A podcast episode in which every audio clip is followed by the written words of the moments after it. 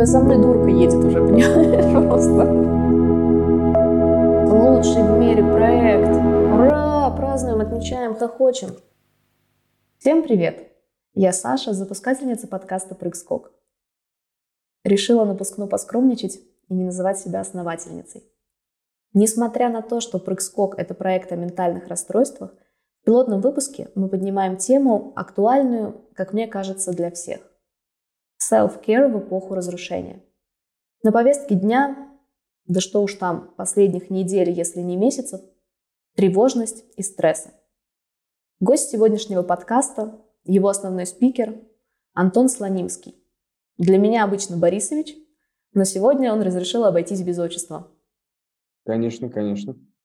Итак, Антон – врач-психиатр, психотерапевт и человек, кому я реально всецело могу доверить вещание на широкую аудиторию. В запрещенной социальной сети у нас как раз 15 подписчиков. Ну, начнем. Первые блоки будут посвящены информационному потоку и борьбе с тревожностью в целом, а завершим беседу ментальной направленностью и общими рекомендациями. Первая часть нашего подкаста под моим условным названием «Как не сойти с ума новостного потока».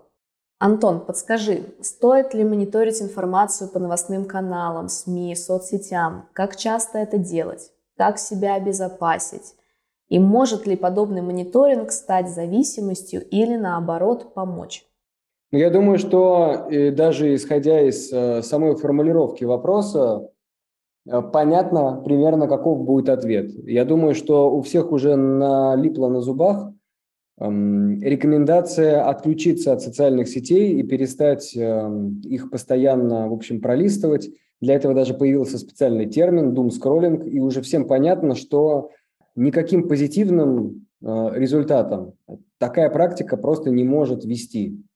У э, этой рекомендации есть четкие обоснования. Дело в том, что по-настоящему важные новости дойдут до вас и так. Вот точно так же, как новости о частичной мобилизации, о начале военных действий на Украине, все эти новости дошли до нас э, вне зависимости от того, хотели мы этого или нет, читали мы это в новостях или нет.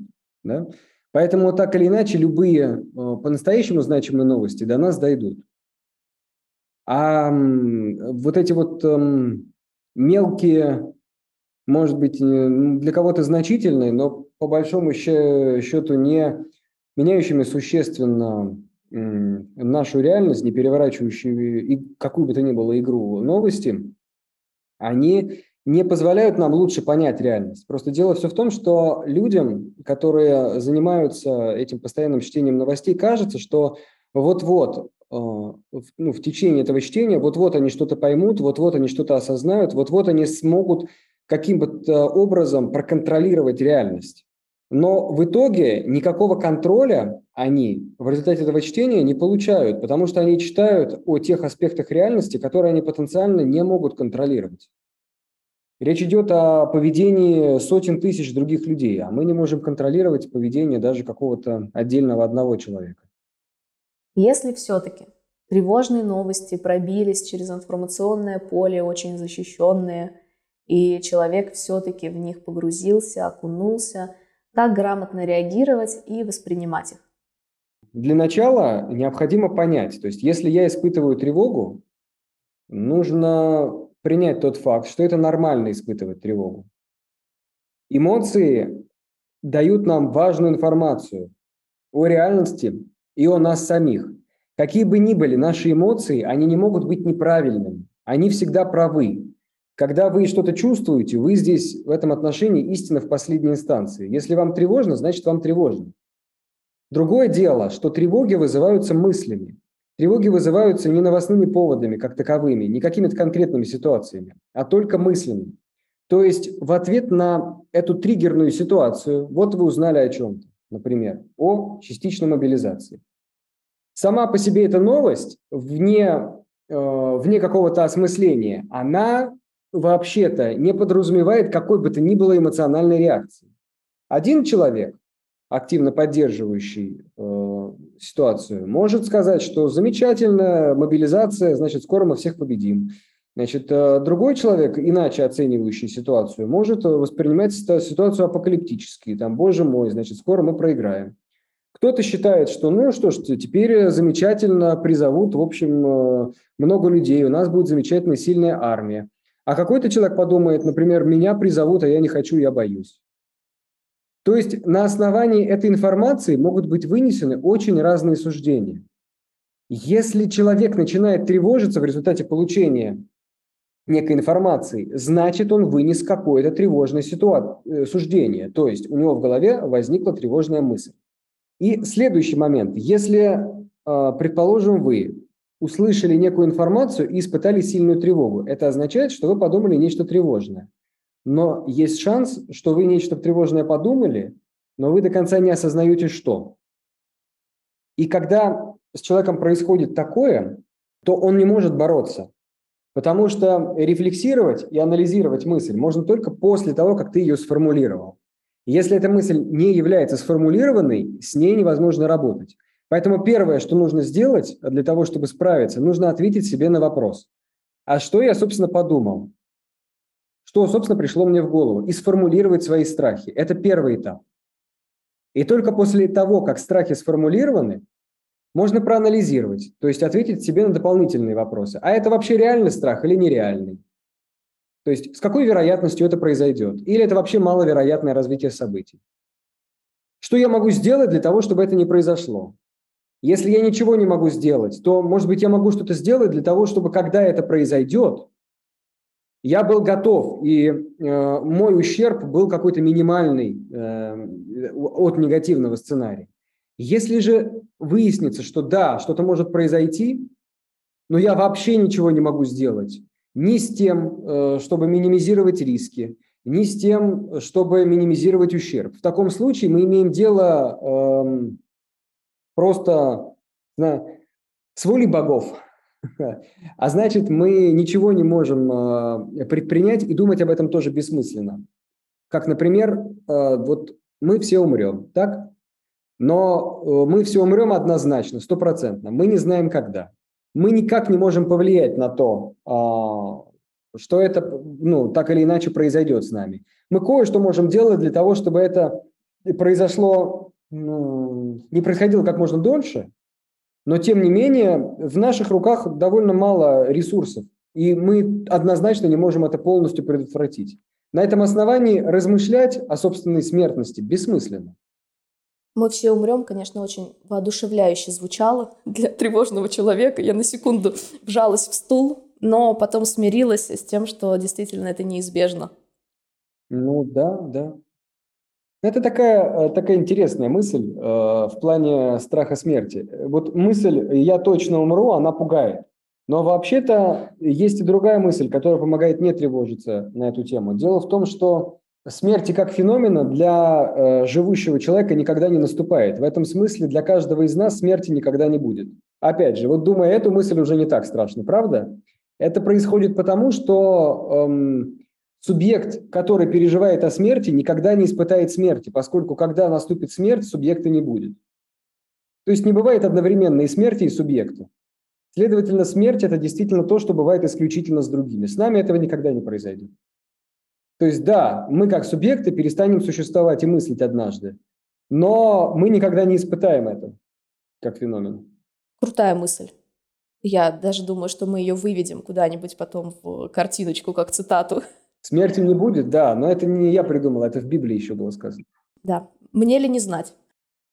Хорошо, а если тревожность и стресс все-таки охватили человека – и не только на уровне мыслей, но в том числе на уровне тела. Это человек начинает трясти, он непрестанно находится в этом состоянии. Как бороться с ним? Стоит ли с ним бороться? И в целом, как действовать, как быть? Если тревога уже вышла на такой уровень, что она затрагивает тело, я думаю, что э, было бы полезно проговорить, как именно проявляется тревога. Тревога учащает сердцебиение, повышает артериальное давление, делает более глубоким дыхание, в результате чего, если тревога очень сильная, может а, вымываться углекислый газ из крови, потому что а, слишком большое превалирование вдоха над выдохом создает состояние так называемого алкалоза крови, когда слишком, э, слишком мало остается углекислого газа. Углекислый газ в растворенном виде – это фактически э, кислота. Как только углекислый газ вымывается из крови, кровь защелачивается. И э, для нашего гомеостаза, то есть для нашего нормального функционирования организма, эта ситуация очень некомфортная. В результате чего у нас начинаются всякие разные феномены. Например, ощущение слабости и головокружения, что дополнительно уже может вторично пугать человека. Также, помимо всего прочего, сжимаются капилляры в конечностях. Это адаптивная реакция, в результате которой, если нас ранят, то кровотечение из конечности будет э, небольшим. Но при этом кровь ведь не девается в никуда, она оттекает к внутренним органам в еще лучшей степени, э, делая их насыщенными кислородом. Для того, чтобы, если уж у нас и будет кровотечение, то внутренние органы остались без крови в самом-самом последнем случае. Но в результате этого феномена, то есть спазма капилляров и оттока крови от конечности к середине тела, руки и ноги холодеют, немеют, становятся ватными и начинают дрожать, что тоже, в общем-то, неприятное состояние. Еще от э, сильной тревоги начинает э, ослабевать слюноотделение, и рот начинает сушить. Более того, э, меняется перистальтика кишечника. Она как бы спазмируется и одновременно замирает, в результате чего резко падает аппетит. И если э, какое-то количество каловых масс есть э, в прямой кишке, то появляется непроизвольное желание быстро от этого всего избавиться. Кстати, с мочевым пузырем происходит примерно то же самое. Но если это произошло или это произошло недавно, то э, вот это вот замедление перистальтики останавливает э, работу желудочно-кишечного тракта, в результате чего э, человек может длительно не нуждаться в питании, если это состояние продолжается какое-то время, и не испытывать чувство голода. Все это также являются адаптивными механизмами, потому что если человек находится в состоянии вот этом «бей или беги», то есть нужно или убежать от опасности, или спрятаться где-то надолго затаиться, или наоборот напасть на кого-то и сражаться, то тут как бы не до питания. И думать о еде в этот момент нежелательно. Поэтому наш организм миллионами лет эволюции адаптировался специально для этого состояния, чтобы не нуждаться в пище на какое-то время. Все эти физиологические изменения, они в каком-то смысле полезны, они адаптивны но в то же самое время они неприятны. Этот адаптивный механизм э, эволюции был создан для реакции на острый стресс, на опасность для жизни. И если речь идет о такой опасности, о настоящей, то есть там человек находится в джунглях, или идет по какой-то, не знаю, пересеченной местности или, может быть, карабкается по скале, вот-вот он может упасть, и поэтому он должен быть сосредоточен, да, и он должен там сильно сжимать свои руки и там прижиматься ногами для того, чтобы его ветром куда-нибудь не унесло, то здесь эта реакция является полезной, адаптивной. А вот если мы сталкиваемся с какими-то стрессовыми ситуациями, которые требуют активных размышлений, широты кругозора, анализа, спокойствие, то есть принятие неких спокойных решений. Тут в таком случае это состояние нам не помощник, и поэтому от него действительно нужно избавляться. Но самое главное, что нужно понимать, тревога не может человека убить. Тревога – это адаптивный механизм. Если бы это состояние хоть сколько-нибудь было само по себе опасно, в таком случае наши предки, столкнувшись с каким-нибудь медведем в лесу или с тигром, умирали бы на месте, например, да, от слишком сильного сердцебиения или слишком сильного давления. Но даже если бы такое происходило, они бы не смогли передать эти гены по наследству новым поколениям. Так что если когда-то у наших предков была такая вот реакция, даже если она была, то эти предки не передали бы наследству такую реакцию, эти странные гены. Поэтому мы являемся наследниками тех, кто выжил, тех, кто реагировал этим стрессом и пережил это. Миллионы наших предков пережили это. И это означает, что наши тела приспособлены выдерживать такое состояние столько, сколько необходимо. Оно, наоборот, делает тело более безопасным. Другое дело, что для э, рисков, которые сейчас вызывают у нас такую реакцию, эта реакция является неадаптивной, она мешает, она скорее не помогает. И она просто неприятная. Поэтому, конечно же, от нее лучше избавляться. В общем, если тело реагирует э, на тревогу, то дополнительно переживать не нужно, но на тело действительно можно воздействовать. Во-первых, э, стоит проследить за э, какими-то базовыми признаками безопасности тела. То есть точно ли у вас достаточное количество часов сна? Точно ли вы едите хотя бы три раза в день?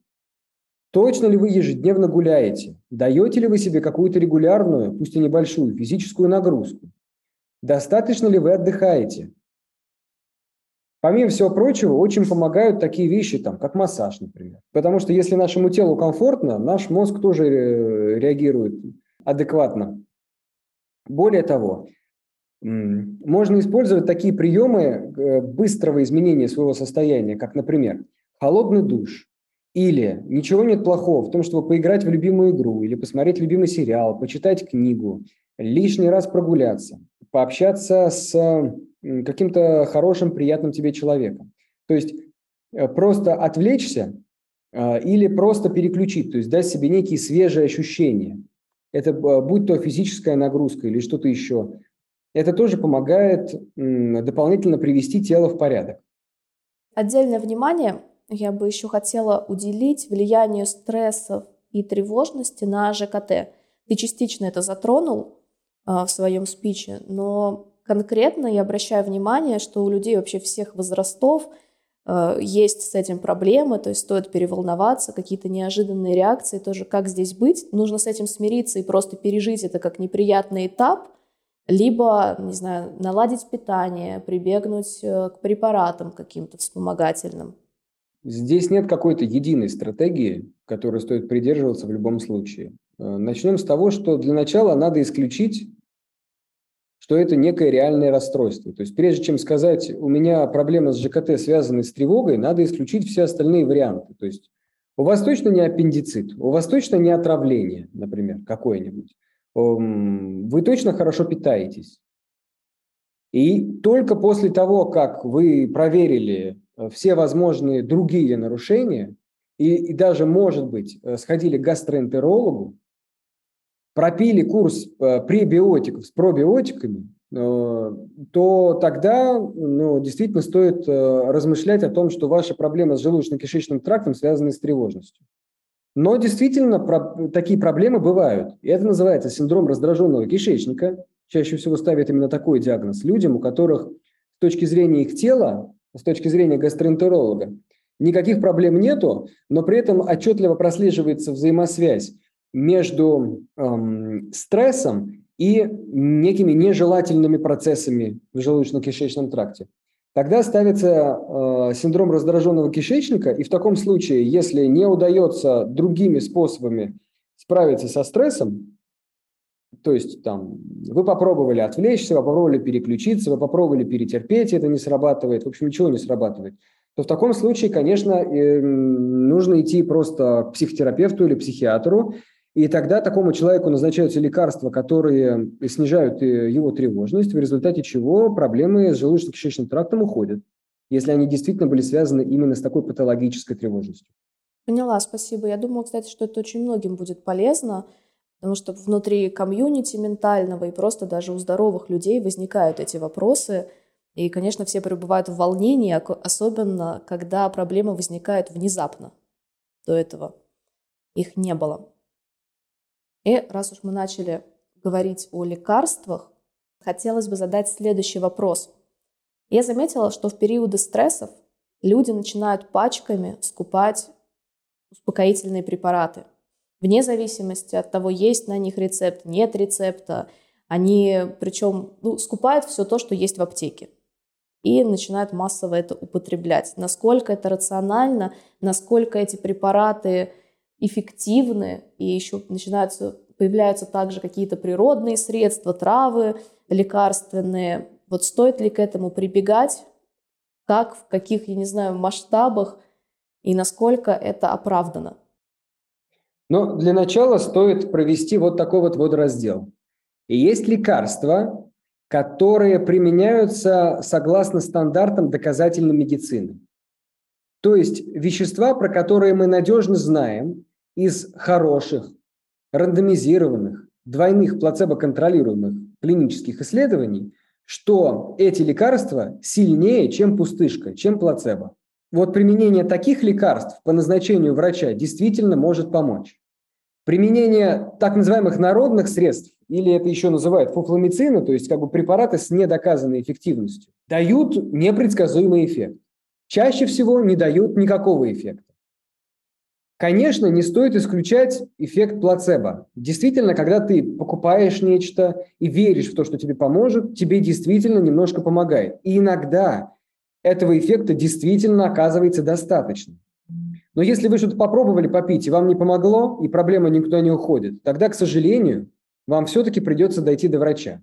Потому что, слава богу, наша фармакопея дошла до этого уровня уже наконец-то, когда лекарства э, с доказанной эффективностью все-таки обычно не продаются без рецепта.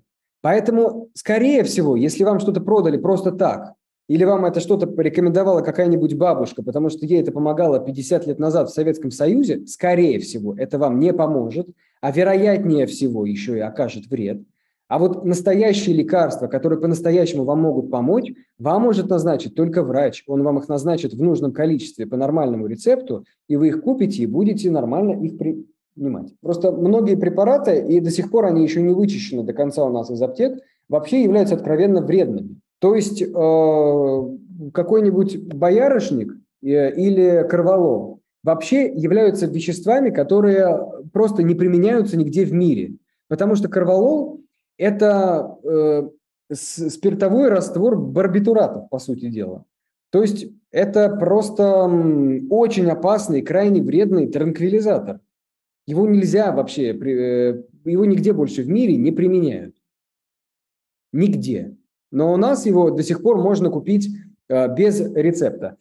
Также, например, а, до последнего времени, ну вот буквально год назад изменилась эта ситуация, в аптеках можно было свободно купить феназепам. Феназепам – это фактически был легализованный наркотик. То есть это вещество, вызывающее сильную зависимость. Многие люди, лишенные сейчас этого препарата, вот последние полгода-год, у, у них страшные ломки, у них начинаются тяжелые депрессии. Вот эти отмены, потому что это настоящий наркотик был, который можно было свободно купить в аптеке. Да, с сильным транквилизирующим эффектом. Да, это хорошо работало как успокоительное, но тем не менее. Поэтому не надо покупать, что попало, по совету просто знакомых. Как бы в лучшем случае это просто не будет работать. В худшем случае вы еще и нанесете своему организму вред. Поэтому, пожалуйста, не надо этого делать. Идите к врачам, если не справляетесь так. А как определить для себя, что человек не справляется? Есть ли какой-то опасный апогей стресса? Что должно сказать человеку о необходимости уже обратиться к специалисту и назначить какую-то медикаментозную терапию? Я здесь говорю об относительно здоровых людях, которые до этого не наблюдались, соответственно, у специалистов. Я понимаю, о чем речь. А, чаще всего это довольно простые, легко отслеживаемые вещи. То есть, например, нужно следить за количеством сна. Если удается быстро заснуть, сон без пробуждения и получается поспать свои 7-9 часов каждый день, это хороший сон. Если человек замечает, что он или испытывает трудности засыпания, и это длится уже больше недели, если он начинает чаще просыпаться, если он не может выспать нужное количество времени, и не потому, что у него времени на это физически нет, он сам себе не позволяет, а потому что просто его организм поднимает спустя 4-5 часов сна, и больше человек не может заснуть, это признак того, что организм уже не справляется. И если человек потерял аппетит и начал худеть неожиданно, хотя этого не планировал, то это также является плохим признаком. И если человек перестал нормально справляться со своей работой, учебой, то есть ходил, ходил, ходил на работу или ходил на учебу, и раньше учился там на определенные оценки или получал там определенные результаты, а тут что-то наступил, какой-то стресс, и дальше эти результаты начали ползти вниз. И они ползут, ползут вниз. Да? Неделю ползут вниз, вторую неделю ползут вниз, третью неделю ползут вниз. И э, совершенно ничего не получается сделать. Просто потому, что голова работает как-то иначе, медленнее, или мысли путанные какие-то, или ничего запомнить не получается, или сконцентрироваться не получается, какие-то ошибки становятся глупые все время эм, в работе или в учебе. В таком случае это тоже признак. То есть, как бы наша функциональность снизилась, получается. Значит, э, вы не справляетесь. Это довольно просто отследить. Теперь обратимся к тем, кто действительно не справляется, и к основной тематике подкастов «Ментальным реалиям». Я начну со своего личного опыта и затем подведу к вопросу. У меня биполярное расстройство личности, и с 20-х чисел сентября, а до этого в феврале был подобный этап, я поймала себя на ощущении, что в подобном аду, как сейчас для всех, я пребываю порой в своем обычном состоянии, и это может длиться даже месяцами. И, соответственно, сейчас удается очень быстро и как-то мягко адаптироваться, и создается впечатление, словно мир, ну все то, что меня окружает, вошел в мое привычное состояние, а не выпал из нормы, как для остальных. И хотелось бы обсудить подобные кризисные ситуации и их восприятие людьми именно с психическими расстройствами. Почему адаптация проходит мягче, чем у остальных? И даже часто отступают какие-то симптомы определенные. Тоже многие это неоднократно замечали. С чем это связано? Ну, во-первых, это происходит не всегда, к сожалению. Иногда, наоборот, наступает ухудшение. Но действительно есть случаи, когда эм, хотя казалось бы, что у человека состояние плохое, а, но в кризисный момент, наоборот, э, значит, пациент собирается с мыслями и э, начинает чувствовать себя лучше. Я помню, что есть один такой э, канонический пример этого феномена, когда где-то в, каком в какой-то больнице, что ли в Польше, то ли, то, то ли в Германии во время Второй мировой войны было отделение полно, полное людей с тяжелой кататонической формой шизофрении. То есть это такие люди, которые Э, находятся в состоянии ступора, не разговаривают, не двигаются, практически не питаются, то есть которых нужно кормить насильно, которые вообще не выходят на связь просто, то есть находятся в таком каком-то трансе. Так вот, когда э, появилась новость о том, что э, э, и сюда двигаются войска, и, возможно, вас тут всех убьют, эти люди просто встали и ушли в лес. Вот одновременно фактически. И э, врачи думали, что все, они так там и сгинут. Но ничего подобного. В общем, когда ситуация миновала, они вернулись просто назад. Э, живые практически. Э, и, к, к сожалению, со временем состояние снова ухудшилось до предыдущего. Вот, но тем не менее, тем не менее. То есть как бы в, в кризисный момент они собрались и что-то предприняли. У этого феномена есть много объяснений. Одно из объяснений, которое я сам нахожу, это то, что, вот, например, да, человек испытывает тревожное расстройство. И э, в силу своего тревожного расстройства он а, и так уже фиксировался на каких-то негативных сторонах реальности, и так постоянно прорабатывал негативные сценарии, мучил себя тревожными мыслями. Он уже испытывал максимальную степень тревоги и каким-то образом научился с этим справляться. Когда для всех остальных людей тоже наступает э, тревожное время, то эм, он не может, этот человек, опуститься в еще большую тревогу. Ему просто больше некуда. Некуда уже тревожнее. Он и так уже все эти тревожные мысли думал, и без того. Поэтому э, это скорее все остальные люди догоняют э, его степень тревожности. Да? Ну вот, например, началась эпидемия COVID-19. Для всех остальных людей это было шоком, что они находятся дома, никуда не выходят, а, боятся заболеть, боятся заразиться. А для людей, например, с ограничивающим поведением при тревожном расстройстве вообще ничего не поменялось. Они и так боялись выходить на улицу, у них на улице случались постоянно панические атаки, поэтому для них это и так была, в общем-то, страшная опасность. Поэтому они как сидели дома, так и продолжили сидеть дома. Поэтому, если они выходили иногда к врачу, они продолжили выходить ровно с такой же регулярностью. В основном говорят, ну, в целом для меня ничего не изменилось, все нормально.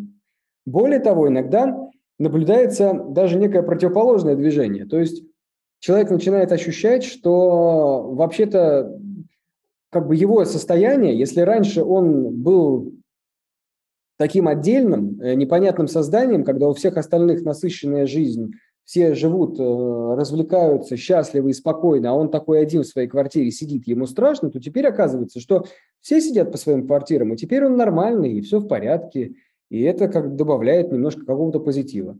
Более того, учитывая, что для людей, которым, для которых это состояние новое, они, естественно, его переживают более остро.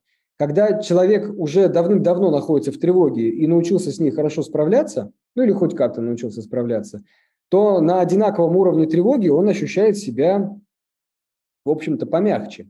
Поэтому это все остальные опускаются до его уровня, а он-то здесь давно уже, он-то здесь уже умеет жить, поэтому для него это вообще, в общем-то, спокойное относительно состояние. Но при этом, когда общий фон эмоциональный становится более стабильным в мире, я имею в виду, часто человек, наоборот, начинает себя чувствовать особенно неуютно. Да, то есть до этого он пребывал в относительной стабильности, потому что все понятно, все привычно.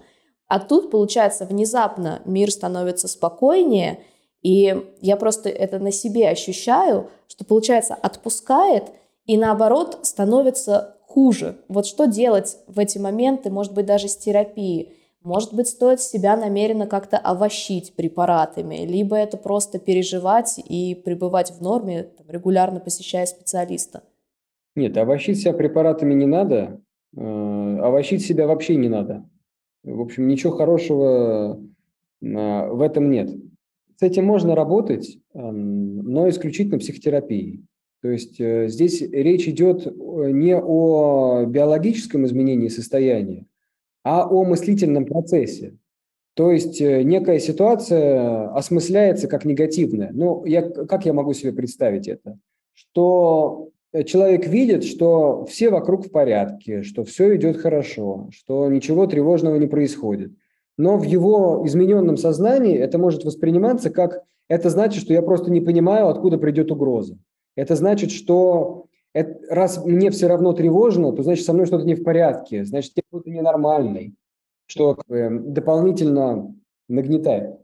Поэтому только работа с психотерапевтом, то есть анализ, например, своих мыслей, принятие своих эмоций, понимание своих ограничений помогает адаптироваться к любой реальности, что к плохой реальности, что к хорошей реальности, что к реальности своей биологии, которая все время подкидывает какие-то новые и необычные состояния. Только психотерапия здесь может помочь.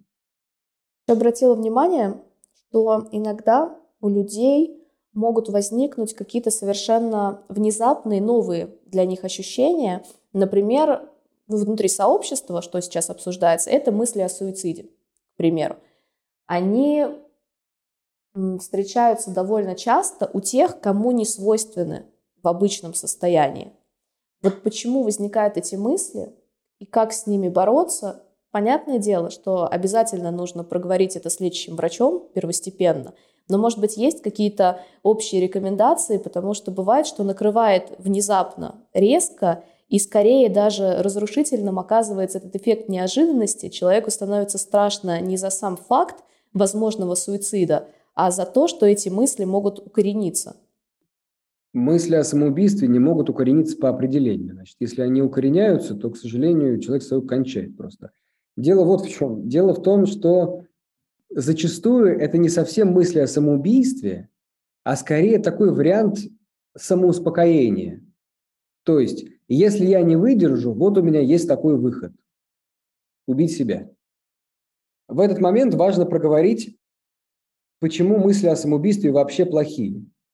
Потому что, казалось бы, да, ну то есть, если человек не хочет жить, да, кто мы такие, чтобы объяснять ему, что он не прав, правильно? То есть на каком основании мы ему мешаем? Это же его решение, в общем-то, да?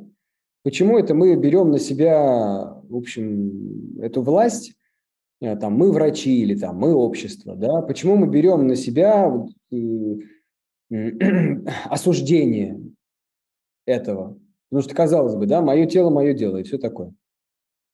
Но дело в том, что мысли о самоубийстве, они работают из ложного посыла. Потому что в чем разница между, например, эвтаназией и самоубийством?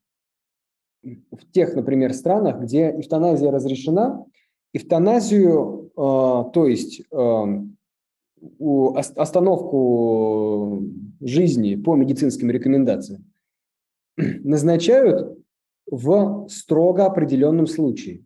В случае, когда нет ровно никаких шансов, что жизнь пациента не будет сплошным страданием до самого конца. То есть, если мы понимаем, что весь оставшийся промежуток жизни этого человека будет боль и только боль и страдания, и ничего кроме страданий не будет, и никак этого невозможно избежать, и мы уверены в этом на 100%, то в этом случае действительно в некоторых странах эвтаназия разрешается. В депрессивном состоянии, а мысли о самоубийстве – это симптом, который бывает только при тяжелой депрессии – это симптом, который вообще определяет тяжесть депрессии. Это главный симптом. То есть как бы вот все предыдущее, о чем я там говорил, без э, суицидальных мыслей будет так или иначе относиться не более чем к депрессии средней степени тяжести. Но если мы видим стойкие суицидальные мысли, с действительно размышлениями о способах, с размышлениями о том, что это возможно, и каким-то планированием, то мы сразу уже можем говорить о тяжелой депрессии. О депрессии, которую нужно лечить только медикаментами и очень может быть лечить только в условиях стационара, когда это уже суицидальные мысли, которые человек вот-вот может применить в реальности. Так вот, суицидальные мысли лгут своему носителю, потому что человек в этом состоянии исходит из того, что мне плохо, мне всегда было плохо, и мне всегда будет плохо. Радости никогда не будет. Я всегда буду таким. Но это не так. В состоянии депрессии э, восприятие искажено. Депрессию можно вылечить. Это состояние обязательно пройдет. Не бывает такого, что депрессия не проходит никогда. Ее всегда можно облегчить и чаще всего ее можно вылечить. То есть, если человек там какой-нибудь больной раком в терминальной стадии, испытывающим, не знаю, разрывы мягких тканей постоянно, которому требуется морфин, и понятно, что он точно умрет, там, скорее всего, там, в ближайшие несколько дней, и человек в депрессии, это два очень разных состояния. В одном случае мы точно понимаем, что человек умрет в ближайшее время, страданиях. В другом случае мы понимаем, что человек точно поправится, если его лечить. Следовательно, человек, совершающий суицид, он убивает потенциально здорового человека, который мог бы возникнуть в случае лечения. И даже может быть без лечения. Он убивает того человека, который не хотел бы умирать, который радовался бы жизни. Именно поэтому и религиозные деятели, и а, морально-этические философы а, осуждают суицид.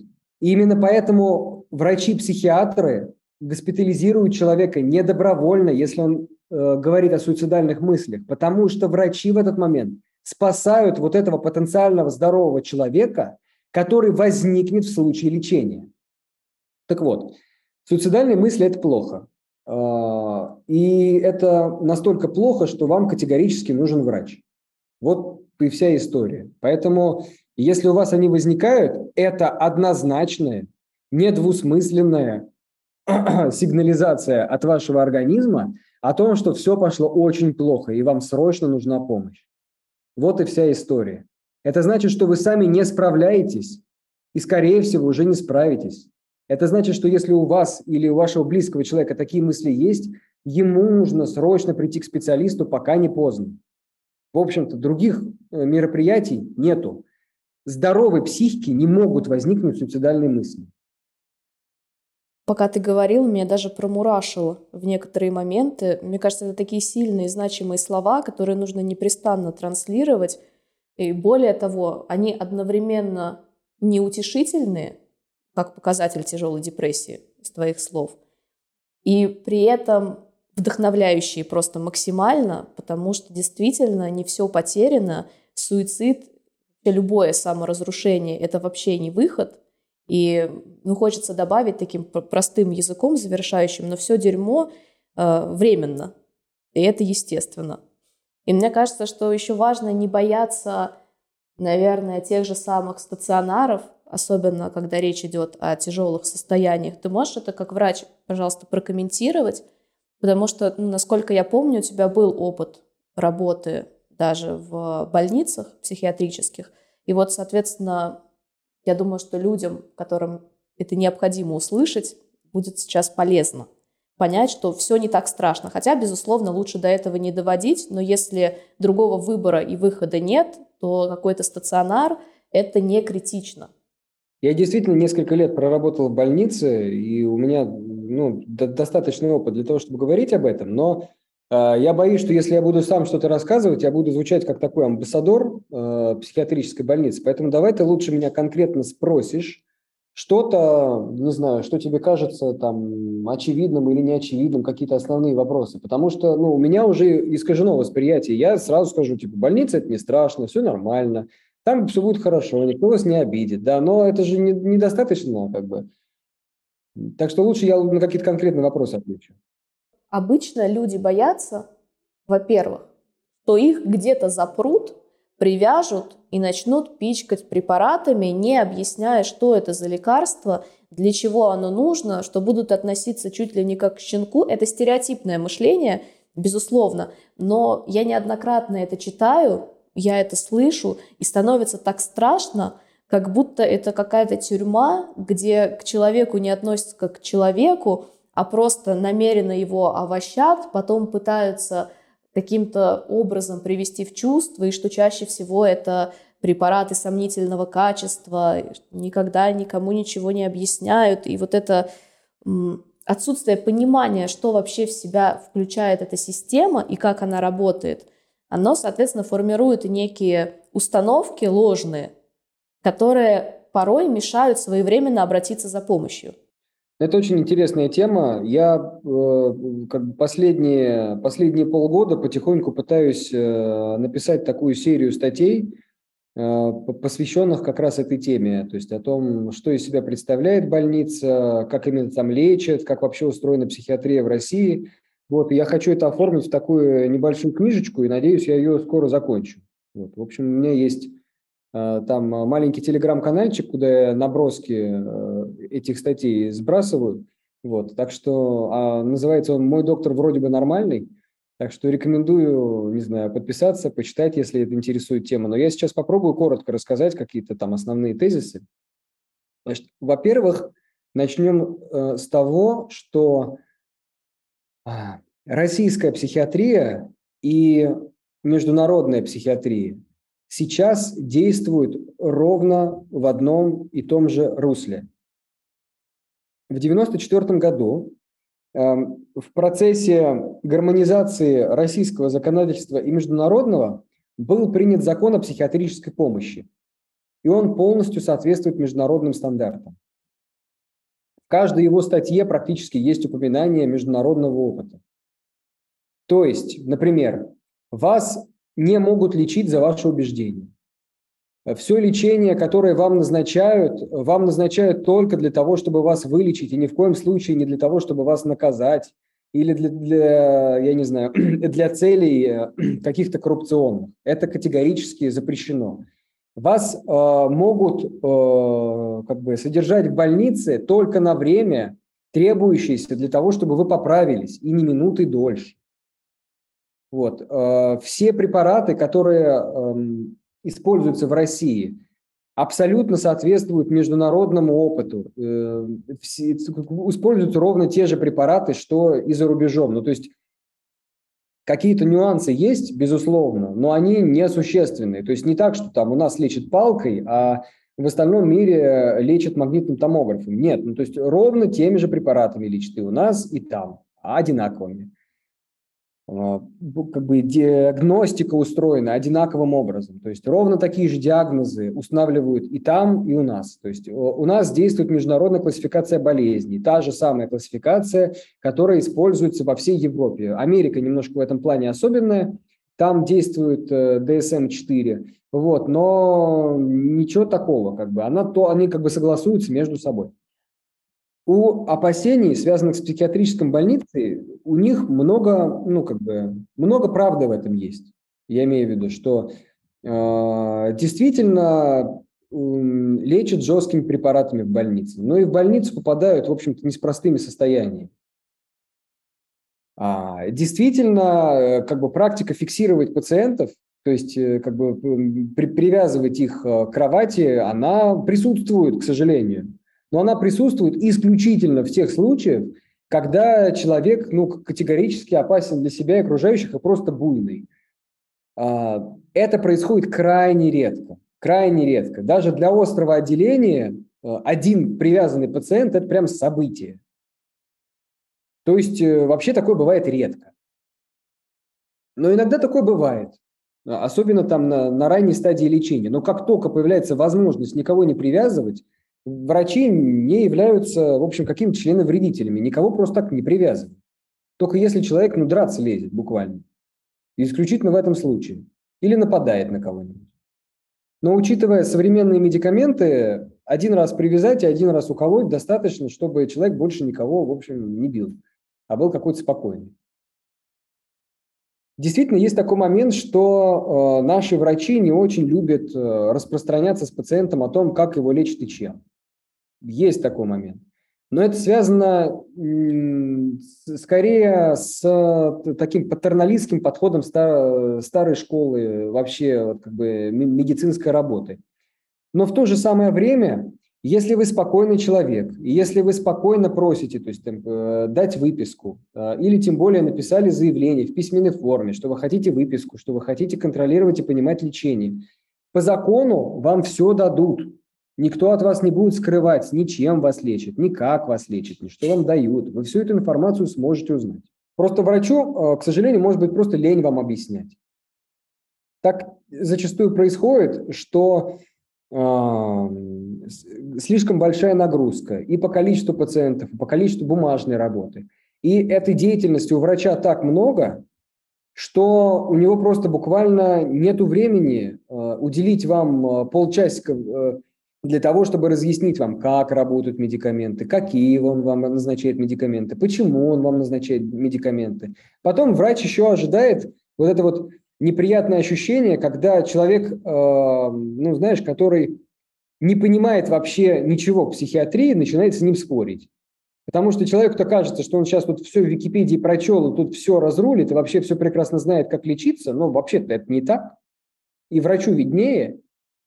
И э, как только ты начинаешь объяснять, э, как врач, да, чаще всего ты нарываешься на то, что человек тебе говорит, а я считаю по-другому. И дальше это длинный и чаще всего не приводящий ни к чему разговор. Поэтому отсутствие желания у врача э, сильно распространяться с пациентом о том, как и чем его лечат, в общем-то, имеют под собой очень серьезное обоснование. Но вывод здесь простой. Доверять врачам можно и нужно. И не стоит переживать, что если есть показания, человек попадает в больницу, it's okay, все нормально. Да, да, да. Это это очень серьезная и длинная тема. Просто дело в том, что вот люди все очень переживают, вот как же так, я попаду в больницу, да, по ошибке, и все, и меня там залечат, и меня залечат. В общем, я вот так скажу. Шанс, что вы попадете в психиатрическую больницу, сведен к нулю. К нулю ровно. Этих, это, это просто нулевой шанс. Даже если вы туда попадете по ошибке, вы оттуда выйдете через пару дней. Ну, то есть в худшем случае вы туда попадете в пятницу ночью, э, врачи не разберутся, но в понедельник соберется консилиум, посмотрит, увидит здорового человека и выпишет вас сразу же. Никто вас там не будет держать долго. Врачи ну, не настроены, у них нет никакой мотивации удерживать человека в больнице. Вообще никакой. Поэтому по возможности он вас выпишет оттуда. Сам настолько рано, насколько это возможно. Вот и все. А правда, что попадание в психиатрическую больницу или в стационар – это сразу крест на будущем, на карьере? Такое предубеждение тоже есть, и поэтому люди оттягивают максимально. Даже когда уже не просто звоночки, а какие-то звонищи, просто колокола сигнализируют, что пора в больницу, но человек максимально сопротивляется, боясь за свое будущее. Хотя, конечно, объективно мы понимаем, что бояться за свое будущее надо, когда попытки суицида предпринимаются, а не когда человек попадает в больницу. Это очень большая тема. И для начала нужно понимать вот что. Что никакого учета не существует и никакого реестра э, общедоступного людей, которые когда-то куда-то попали, его не существует. То есть люди ведь как себе представляют? Я попаду в больницу и тут же начинаю светиться во всех базах как сумасшедший, и все, я теперь не попаду ни на какую нормальную работу. Так вот, этой базы нет. Ну нет ее, как бы, и она не предвидится. Более того, эта информация э, защищается э, медицинской тайной. То есть, если вы только сами начнете распространять об этом информацию вокруг, то есть всем вокруг рассказывать, вот, я болел, вот, я, вот тогда об этом все узнают. Кстати, не факт, что это для вас плохо кончится. Многие люди специально спокойно об этом говорят и даже как бы какую-то пользу от этого имеют. Но эм, э, просто так эта информация никуда расползаться не будет. Это категорически исключено.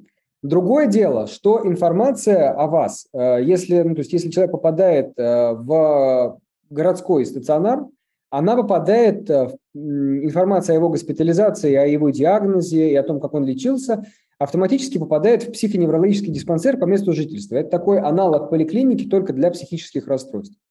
Это то учреждение, которое занимается выдачей справок на вождение, на, не знаю, на работу, на получение оружия, на допуск гостайне, например, и так далее.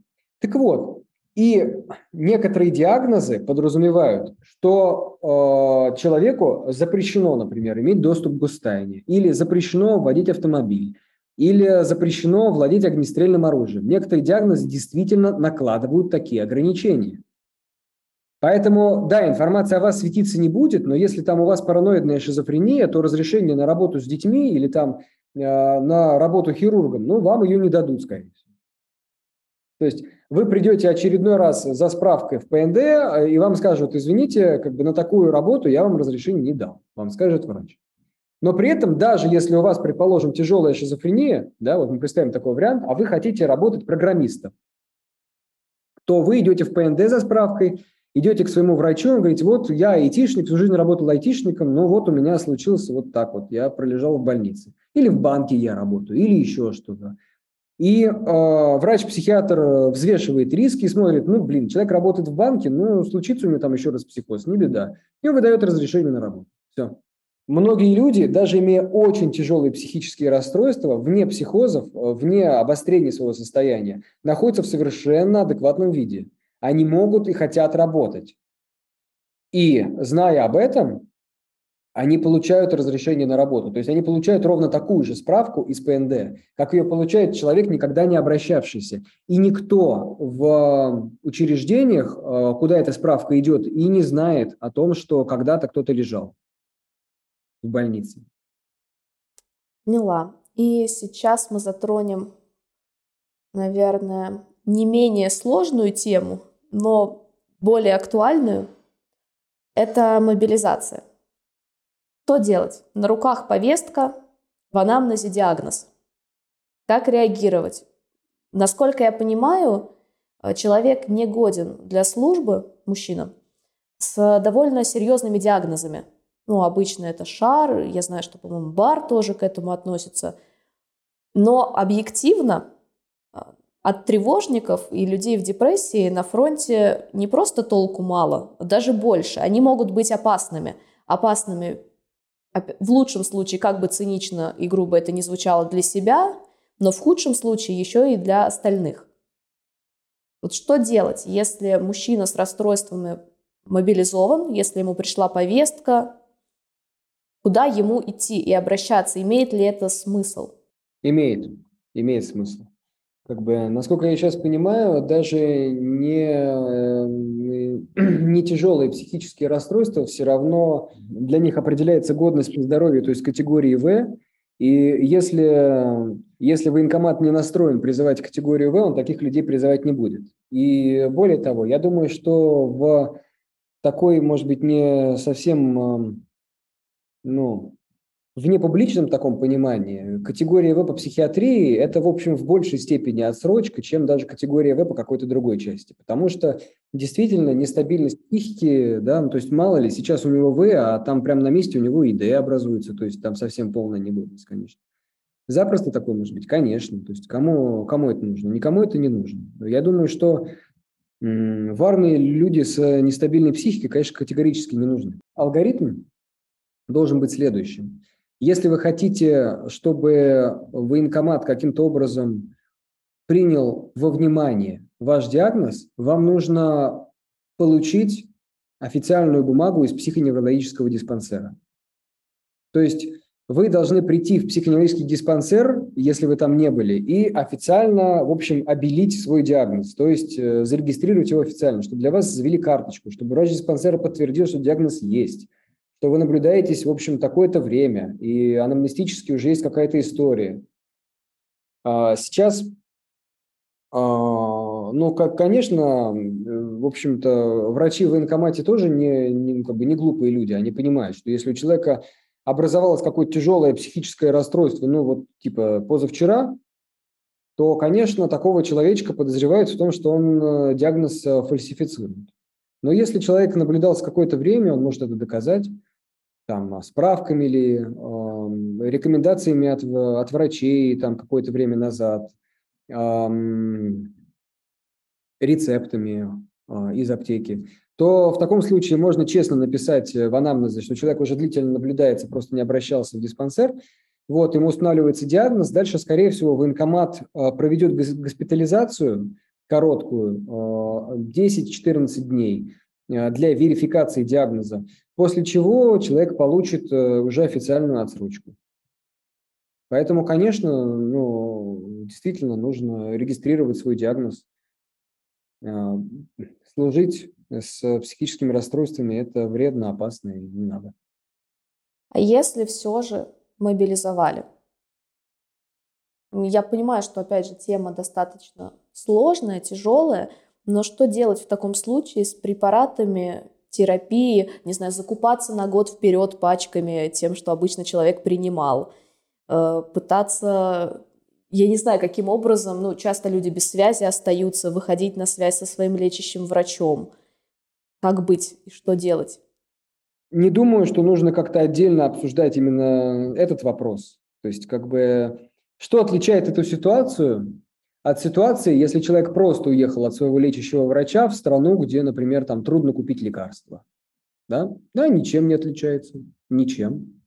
Закупаемся, стараемся поддерживать контакт, стараемся хотя бы не менять терапию какое-то время, если она уже хорошо подобрана. Если состояние ухудшается, консультируемся с врачом для того, чтобы терапию эту подкорректировать. В общем-то, для военнослужащего ничего не меняется по сравнению с каким-нибудь иммигрантом, в общем-то. Другое дело, что когда ты участвуешь в военных действиях, э, все эти процедуры поддерживать в миллион раз труднее, а риск обострения примерно 100%. Поэтому возвращаемся к предыдущему пункту. Вам нельзя служить, если у вас есть психическое расстройство. Это опасно для вашей жизни и жизни окружающих. Да, я думаю, что нужно почаще об этом говорить. Я имею в виду, если человек уже все-таки попал, то пытаться акцентировать на этом внимание, связывать со своим врачом, чтобы это подтвердилось, потому что действительно ситуация патовая, и даже в моей практике ну, уже есть э, юноша-контрактник, у которого ухудшилось состояние, и его сначала игнорировали, потом дошло до того, что его в итоге сейчас отправили на полугодовой, внимание, полугодовой отпуск. Настолько. Но, к сожалению, я сейчас уже не уверена, что человек с отпуска вернется и будет адекватно функционировать, потому что психика у него полетела нещадно, и, конечно, лучше этого не допускать. Резюмируя, можно сказать, что все решаемо. И с повесткой, и со стрессами, и с тревогами. В заключение я запланировала некий блиц, уподобляюсь известным интервьюерам, ну, чтобы таким образом подвести итоги. Стараюсь, пожалуйста, отвечать кратко, где-то односложно, но в моменты, где это уместно, можно дать какой-то комментарий. Ты готов? Ну, да. Итак, новости. Регулярно мониторить или игнорировать? Игнорировать. Активничать, функционировать или закутаться в кокон и переживать? Переживать, имея в виду не стресс и тревоги, а переживать В плане в коконе просто длительно находиться. Активничать. Психотерапия. Когда срочно пора? Основные звоночки. Нарушение сна, аппетита, э, легкие, легкие размышления о бессмысленности бытия. Помощь близким или себе. Спасаться или спасать. Сначала спасаться, потом можно спасать. Уже опционально. И последний вопрос.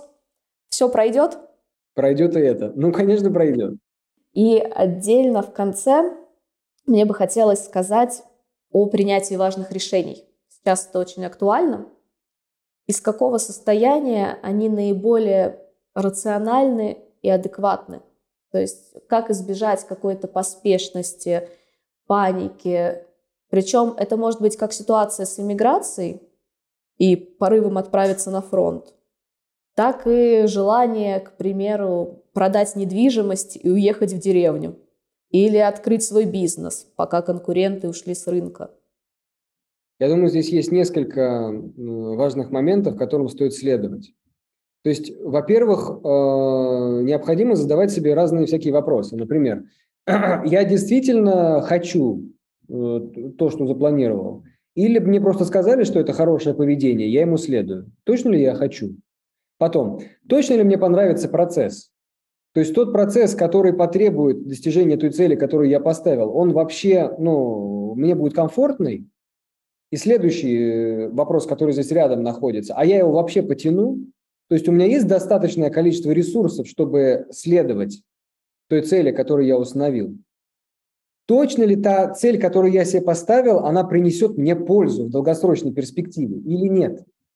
По итогу важно понимать, то есть вот это вот решение, оно соответствует моим ценностям или оно не соответствует моим ценностям. Я скорее расширяю свои возможности или я скорее сужаю свои возможности, как, например, там, с продажей квартиры и с э, сжиганием мостов. По идее, лучше бы не сжигать мосты, потому что есть шанс, что я ошибаюсь, что я принимаю решение слишком скоропалительное, я пожалею об этом. Поэтому если есть возможность оставлять для себя какие-то отходы назад, лучше бы их оставлять, конечно же. И э, самое главное, гораздо полезнее думать о том, куда я стремлюсь, чем о том, откуда я бегу. Потому что когда мы бежим от чего-то, мы зачастую прибегаем в состояние или в место, которое еще хуже того, откуда мы убегали.